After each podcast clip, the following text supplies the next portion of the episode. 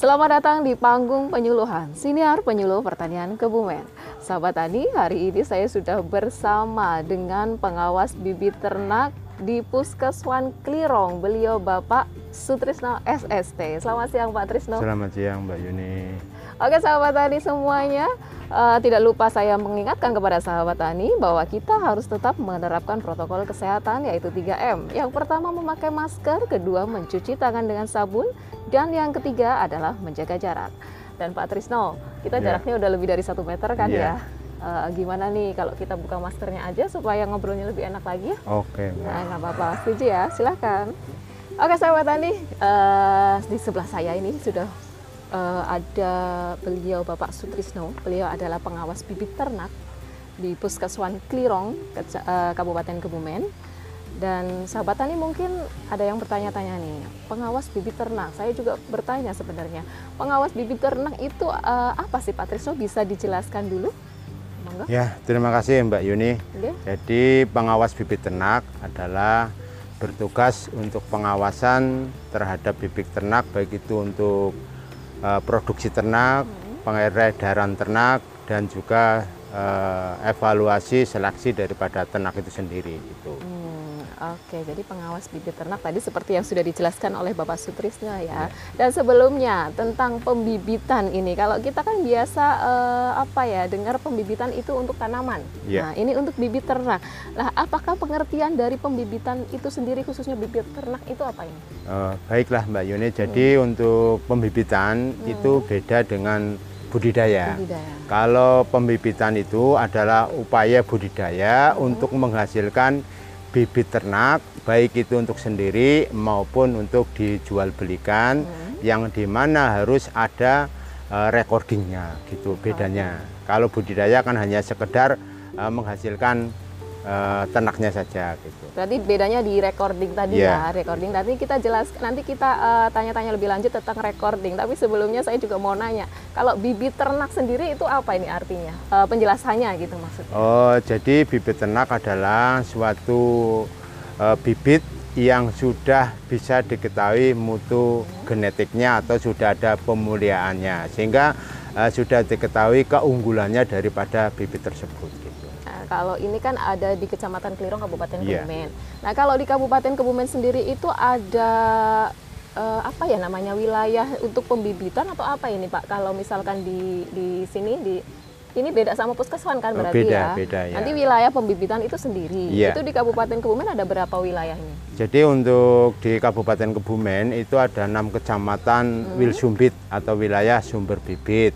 Dan untuk di khususnya di wilayah Puskeswan Klirong itu ada dua wilayah Wilsumbit yaitu di Kecamatan Klirong sama Petanan yang di mana wilayah tersebut adalah sudah mengupayakan kegiatannya melalui kegiatan pembibitan dan peternaknya itu sudah melakukan recording itu bedanya gitu seperti oh, itu. Satu satu wilayah tadi Klirong itu ternyata ada dua wilsumbit. Yeah. Istilahnya wilsumbit, istilahnya lumayan keren wilayah ini. sumber bibit. Wilayah sumber bibit dan uh, enak didengar maksudnya yeah. Dibikin istilah-istilah yang uh, easy listening gitu ya Pak yeah. ya. Jadi uh, kalau untuk Pak Trisno sendiri ini membawai berapa sumbit?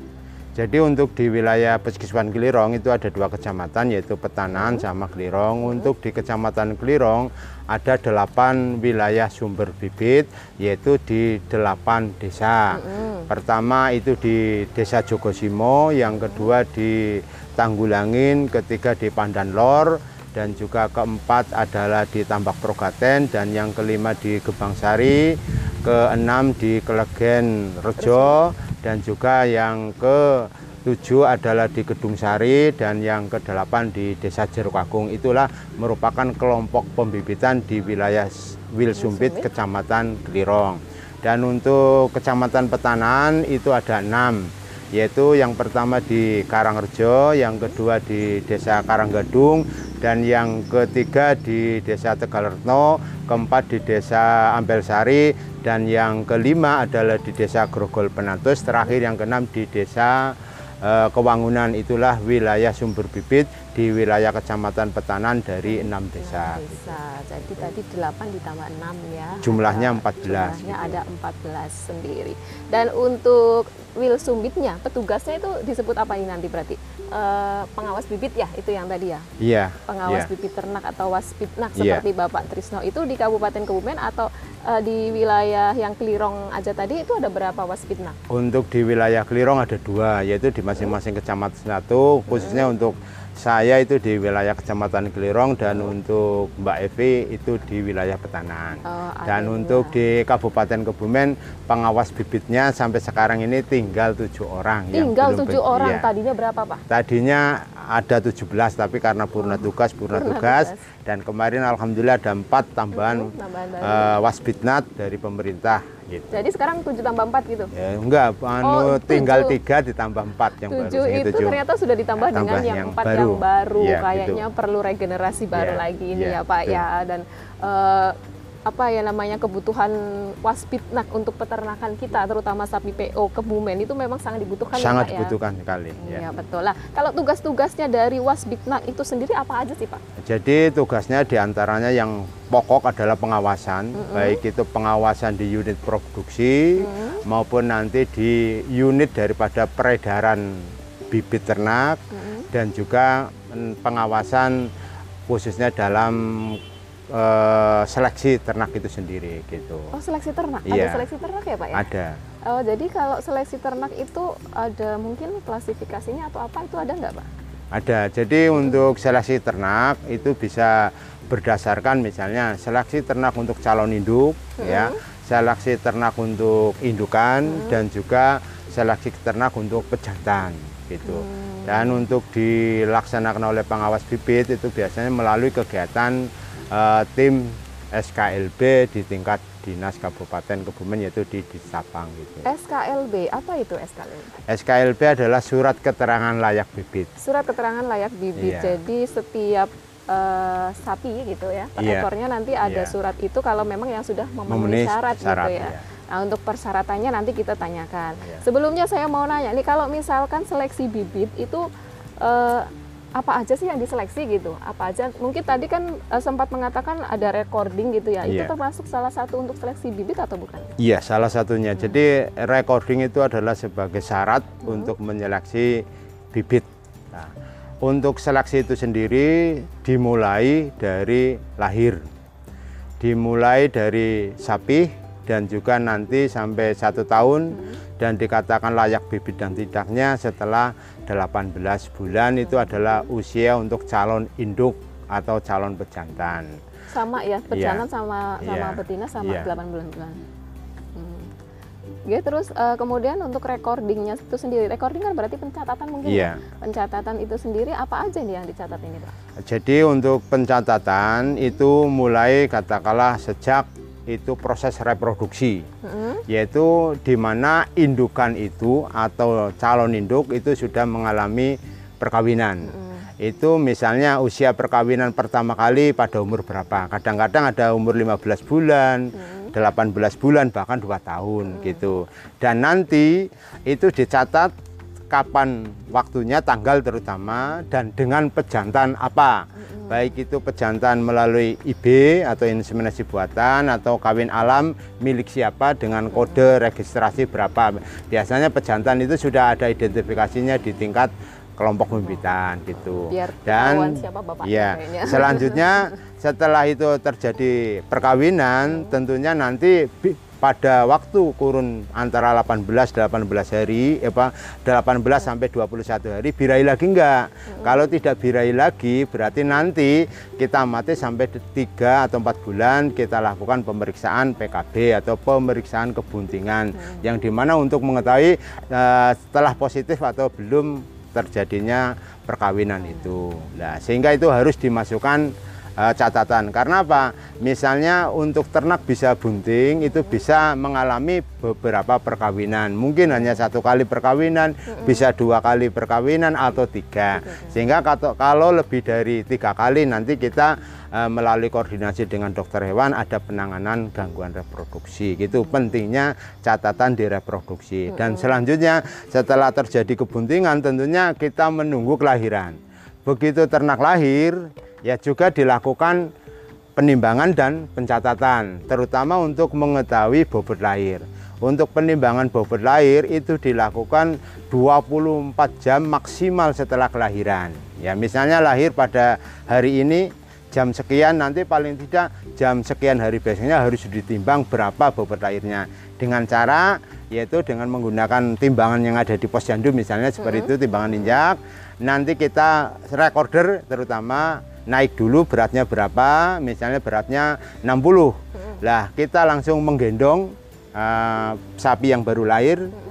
Itu nanti misalnya beratnya jadi 90 berarti bobot lahirnya adalah 30 kg gitu dari sapi tersebut yeah. dan nanti dinaikkan di buku rekening bukan hanya berat lahirnya saja tapi juga harus diukur tinggi badannya, yeah. panjang badannya, dan lingkar dadanya. Nanti juga menggunakan alat-alat tersendiri untuk sarana recording gitu, sarana pengukuran tersebut. Nah, itu setelah uh, kelahiran itu ada catatannya nanti minimal pada umur tujuh bulan untuk mengetahui bobot sapi dan ukuran sapi pun harus dilakukan pengukuran. Sebab apa? Itu untuk mengetahui kualitas daripada indukan dan kualitas dari pada hasil uh, bobot sapinya, terutama sebagai bahan dasar seleksi nanti. Jadi sehingga dari beberapa ekor yang telah diukur nanti bobot rata-rata yang di atas rata-rata itu berada berapa ekor itulah nanti yang dimasukkan calon bibit itu. Nanti satu tahun diulangi lagi umur satu tahun dan nanti umur 18 bulan lah itulah nanti yang merupakan calon ternak yang kita usulkan ke SKLB, SKLB gitu. lumayan rumit sekali ya, iya, ya sahabat gitu. tani ternyata memang untuk mencari calon-calon bibit yang tentunya berkualitas bagus itu dimulai dari mau reproduksi ya, ya. reproduksi kemudian uh, apa kebuntingannya yeah. mulai di dalam perut si indukannya sampai kelahiran dan segala macam sampai tadi ada posyandu gitu ya yeah. seperti manusia betul, seperti betul. anak manusia juga ada posyandunya harus ditimbang berat badannya yeah. tinggi badannya dan ukuran apa tadi lingkar perutnya dadanya. lingkar dadanya mohon maaf dan uh, sepertinya saat ini saya tuh berada di depannya uh, yeah. ini apa ini Pak Tris ini bisa dijelaskan nggak? Ya ini adalah kandang jepit ya merupakan sarana untuk handling. Sehingga dengan ternak dimasukkan ke kandang jepit, mm -hmm. andekan nanti dilakukan pengukuran apa pengukuran ternak itu akan lebih mudah. Dan juga apabila untuk ngecek reproduksinya misalnya PKB mm -hmm. atau katakanlah nanti untuk IB itu akan lebih mudah karena apa? Ternak itu nggak lari-lari atau bergerak-gerak iya. terlalu cepat lah gitu hmm. seperti itu.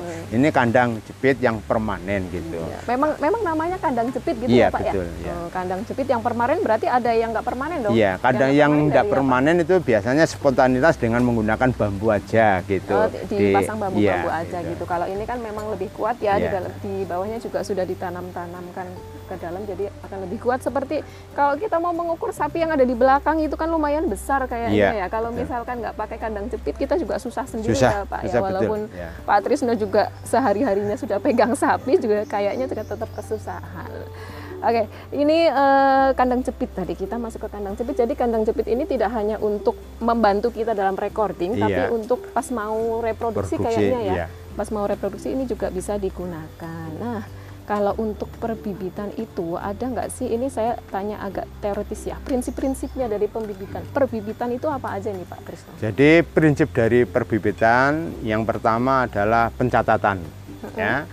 Yang kedua penimbangan dan ketiga pengukuran dan yang keempat adalah pelaporan serta terakhir evaluasi. Evaluasi. Gitu. Itu ada prinsipnya harus ada ya? seperti itu. Harus itu wajib. Ya, wajib. Gitu. Dari pertama pencatatan tadi ya. ya, pencatatan sampai ke yang kelima adalah evaluasi wajib dilakukan.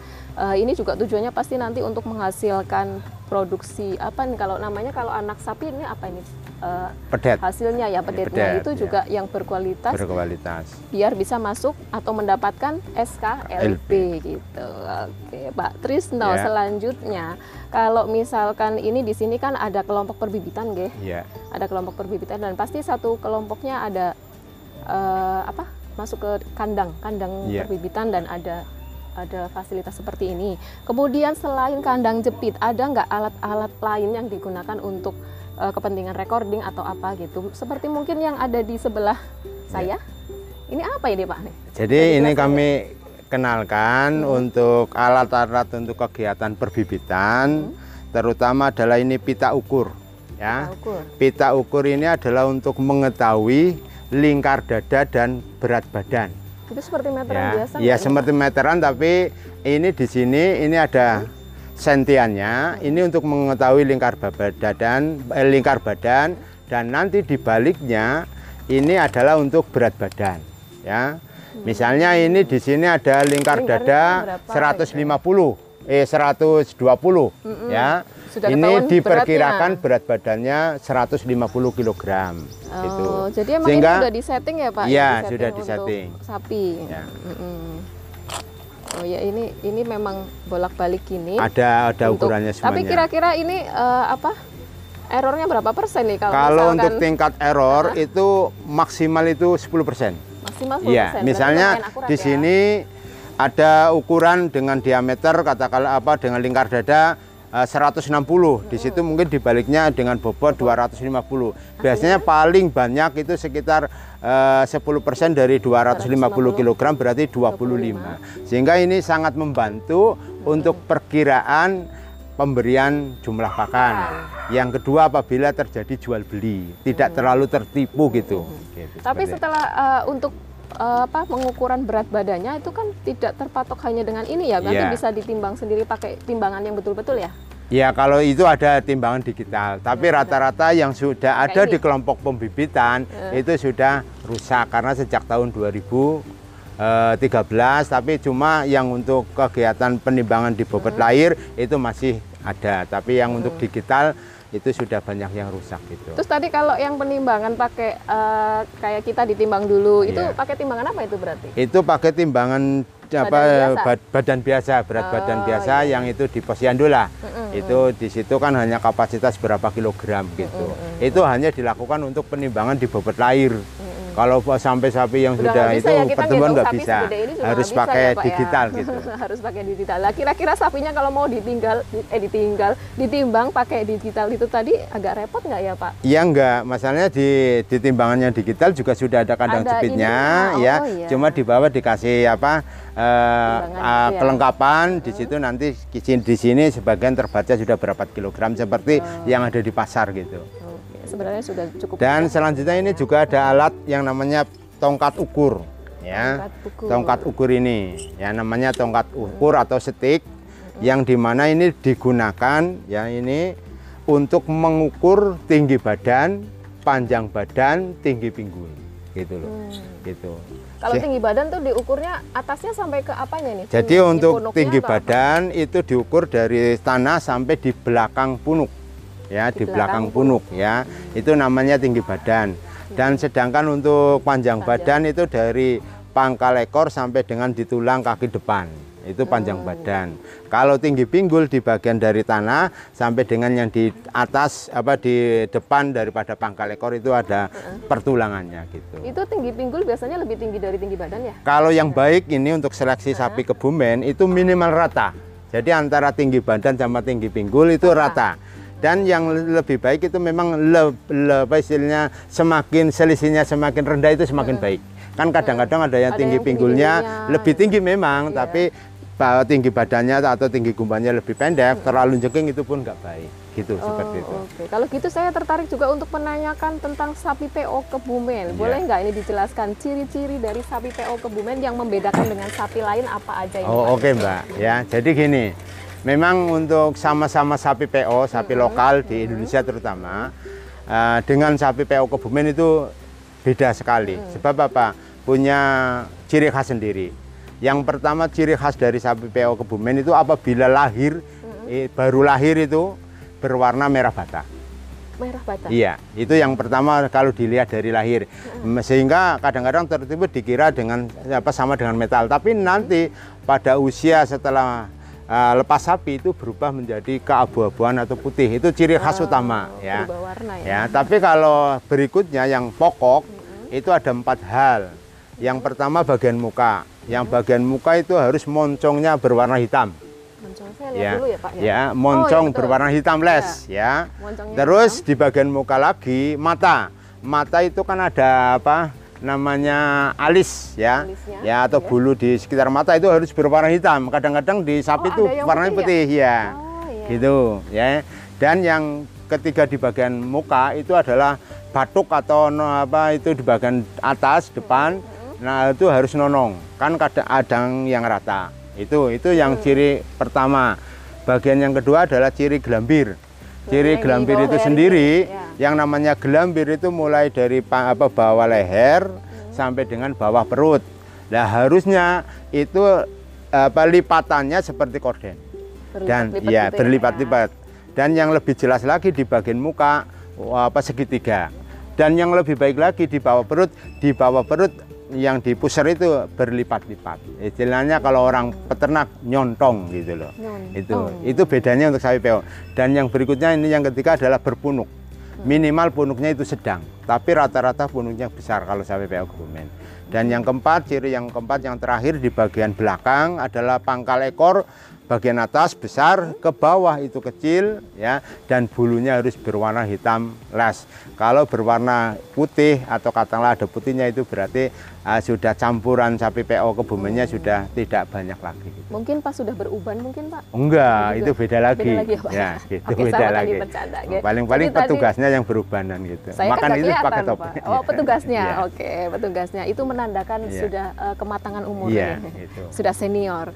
Oke, Pak. Jadi tadi yang bagian ekornya Ah. itu dari pangkalnya itu besar, Besar. kemudian menyempit dan bulunya hitam, Hitam, gitu. Jangan sampai kalau ada yang putihnya itu berarti Iya. sudah beruban. Eh Iya. salah. Berarti bukan sapi PO Kebumen. Iya. Oke, kemudian untuk sapi PO Kebumen keunggulannya tadi sudah disebutkan atau dijelaskan oleh Pak Trisno dan untuk kita kembali ke perbibitan lagi Iya. nih, perbibitan lagi. Sebenarnya tujuannya perbibitan itu apa sih untuk apa gitu dan manfaatnya itu untuk, untuk apa sih Pak? Nah, jadi gini Mbak ya untuk perbibitan tujuannya adalah ya satu sebagai bahan dasar seleksi ya karena apa? Kalau tidak melalui kegiatan perbibitan kita tidak tahu sebetulnya bibit yang unggul seperti Ya, apa. apa. Nah sedangkan di perbibitan itu adalah harus ada penerapan empat prinsip tadi gitu seperti itu. Sehingga catatan itu penting sekali sebagai bahan untuk seleksi contoh lah. Misalnya sama-sama katakanlah kualitatifnya bagus, kuantitasnya bagus, tapi misalnya di catatan reproduksi kawin satu kali dengan kawin yang misalnya untuk bisa bunting tiga kali, kan pilih yang satu kali. kali. Artinya nanti kita punya target satu tahun beranak satu kali gitu. Itu sapi yang baik. Lah tanpa melalui kegiatan proses perbibitan tidak mungkin bisa diketahui gitu. Yang kedua juga bisa mengetahui daripada keunggulan. Sebetulnya ciri apa sapi yang seperti ini fenotipnya unggulnya seperti apa? Misalnya karena apa? Perlu diketahui oleh dan oleh para peternak semuanya bahwa misalnya sapi yang baru lahir ada istilah ngetewel a- apa atau gori, ada yang istilah jantung. Artinya gini, kalau yang bentuk gori atau ngetewel itu kan bentuknya kecil, tapi semakin lama semakin besar karena harus jadi nangka. Ya, tapi kalau bentuknya jantung, kelihatan lahirnya besar, tapi pertumbuhannya justru nggak bisa dipacu Mengecil. dengan baik, mengecil. Gitu. Itu bedanya. Ya, dengan uh, recording, dengan pembibitan itu akan bisa ya, kita ketahui. kita Di samping itu, awal. kemampuan reproduksi tadi, misalnya ini sapi indukan ini rata-rata bisa satu tahun kelahiran. Yang ini bisa mungkin mak- apa hanya 14 bulan, bahkan ini dua tahun. Nah, kita kan rugi kalau tidak memilih bibit yang unggul gitu. Gitu. Jadi tadi lebih memilih ya sapi yang eh, kawin satu kali cukup ya. Iya, Heeh. gitu. Tapi ada batasannya nggak yang kalau untuk bibit yang unggul itu yang harus yang satu kali kawin atau sampai tiga kali atau batasan satu sampai tiga kali atau gimana? Jadi untuk bibit yang baik, it- jadi untuk bibit yang baik, indukan yang baik adalah yang beranak satu tahun sekali. Sehingga dengan perhitungan satu kali kawin selama setelah menyusui tiga bulan sehingga nanti 12 bulan beranak kembali. Lah seandainya ada sapi yang katakanlah dua kali kawin otomatis usia beranak kembali akan tambah. Nah, sehingga kunci untuk di perbibitan minimal kawin tiga kali itu harus sudah ada pengecekan reproduksi. Barangkali ada gangguan reproduksi gitu. Tapi tanpa ada ada catatan seperti itu kan katakanlah peternak terus memelihara terus dikawin bola-balik apa sering kali itu akhirnya kerugian kan gitu seperti itu. Itu ada ranknya nggak dari kawin yang pertama sampai yang berikutnya itu ada ranknya berapa hari, berapa bulan atau berapa? Jadi setelah partos atau setelah kelahiran minimal sapi yang baik indukan yang baik adalah 21 hari itu sudah birahi lagi. Tapi belum baik untuk dikawinkan karena belum saluran reproduknya belum siap. Ya. 21 hari ke depan pun birahi lagi yang baik gitu loh. Mm-hmm. Tapi juga belum siap. Yang yang paling baik setelah di periode birahi ketiga atau kurang lebih kurun waktu dua bulan sambil menyusui sudah birahi dan dikawinkan bisa jadi paling tidak kawin dua kali sehingga tiga bulan umurnya sudah bunting lagi Sudah itu sehingga bunting. satu tahun bisa beranak satu kali gitu Memang harus di apa ya manage. harus ada Betul, catatannya tanpa betul, catatan betul ada bisa. catatan yang Ya. bagus ya Ya. dari awal sampai untuk eh, ini tentunya untuk menghasilkan eh, produksi sapi yang luar biasa Ya. seperti sapi PO Kebumen gitu. Nah pertanyaan terakhir nih Pak Ya. Trisno karena eh, mungkin ini sudah agak capek berdiri. Ya. Oke untuk pertanyaan terakhir Pak Trisno adakah harapannya harapan ke depan untuk perbibitan sapi PO Kebumen ini apa ini? Ya, terima kasih. Selanjutnya harapan kami kepada peternak Hmm. pembibit di Kabupaten Kebumen tetap semangat. Hmm. Insya Allah dengan penerapan prinsip-prinsip perbibitan kualitas bibit kita, bibit sapinya itu akan bisa meningkat. Karena ada eh, stigmen atau motivasi bibit yang berkualitas ternak apa peternak akan puas gitu seperti itu. Sehingga untuk memuaskan peternak adalah melalui bibit yang berkualitas. Yang kedua harapannya kepada pemerintah adalah dukungannya. Sebab apa? Kita punya tanggung jawab untuk melestarikan dan mengembangkan sapi PO Kebumen. Sehingga tanpa dukungan dari semua pihak tidak akan bisa berjalan. Karena peternak adalah hanya eh, kewajibannya adalah memelihara sama mencatat, tapi nanti katakanlah kelestariannya adalah tanggung jawab kita bersama gitu. Saya kira itu. Terima kasih sekali Ya. ini Pak Trisno sudah meluangkan waktunya untuk eh, saya tanya-tanya ini Ya, dan terima, terima kasih kasih, untuk Mbak. ilmunya, informasinya juga mungkin nanti akan bermanfaat untuk sahabat tani di rumah, sahabat Ya. eh, tani ternak juga di rumah. Sekali lagi saya mengucapkan terima Oke, kasih. sama-sama. Dan tadi seperti statement yang diungkapkan oleh Pak Trisno bahwa eh, Bibit berkualitas, bibit berkualitas, peternak, akan puas. akan puas. Oke sahabat tani, petani Indonesia berjaya, sejahtera dan bahagia. Penyuluh pertanian Kebumen aktif, kreatif, inovatif. Saya Yuni Miarsi, terima kasih dan sampai jumpa. Terima kasih Pak Iya, Trisno. Nanti maskernya bisa dipakai lagi.